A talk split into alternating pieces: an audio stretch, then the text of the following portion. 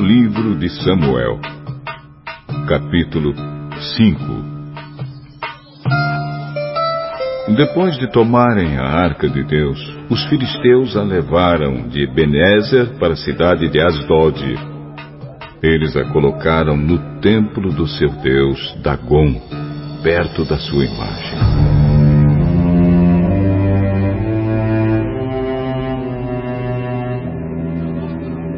No dia seguinte, de manhã,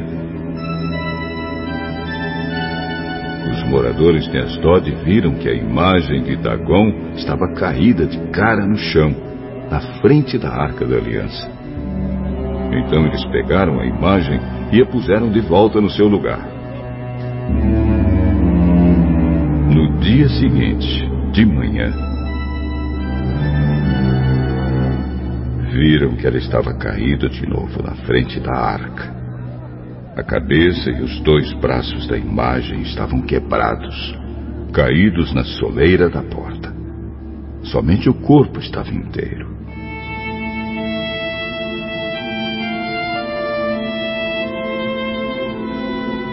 É por isso que até hoje os sacerdotes de Dagon e todos os que o adoram em Asdod não pisam aquele lugar.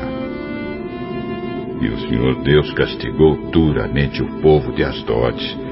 Fez com que todo o povo dali e da vizinhança ficasse cheio de tumores.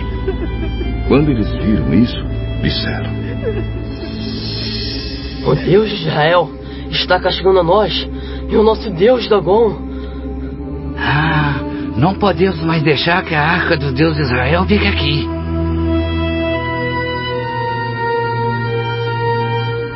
Então mandaram que alguns mensageiros fossem chamar todos os cinco governadores filisteus e lhes perguntaram: Que vamos fazer com a arca do Deus de Israel?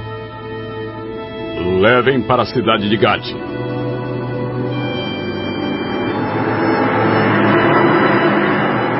Então os filisteus a levaram para lá.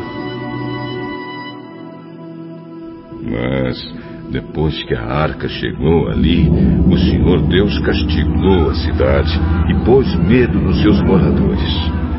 Apareceram tumores em todas as pessoas da cidade, tanto nas mais importantes como nas mais humildes. Então enviaram a arca da aliança para a cidade de Ecrom.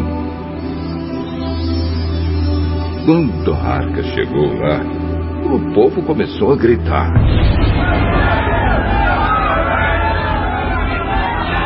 Trouxeram a arca do Deus de Israel para cá. Eles querem acabar com a gente. Então mandaram que alguns mensageiros dissessem a todos os governadores filisteus: Mandem a arca do Deus de Israel de volta ao seu lugar, para que ela não mate a nós e as nossas famílias. Houve morte e destruição em toda a cidade, por causa do castigo severo de Deus.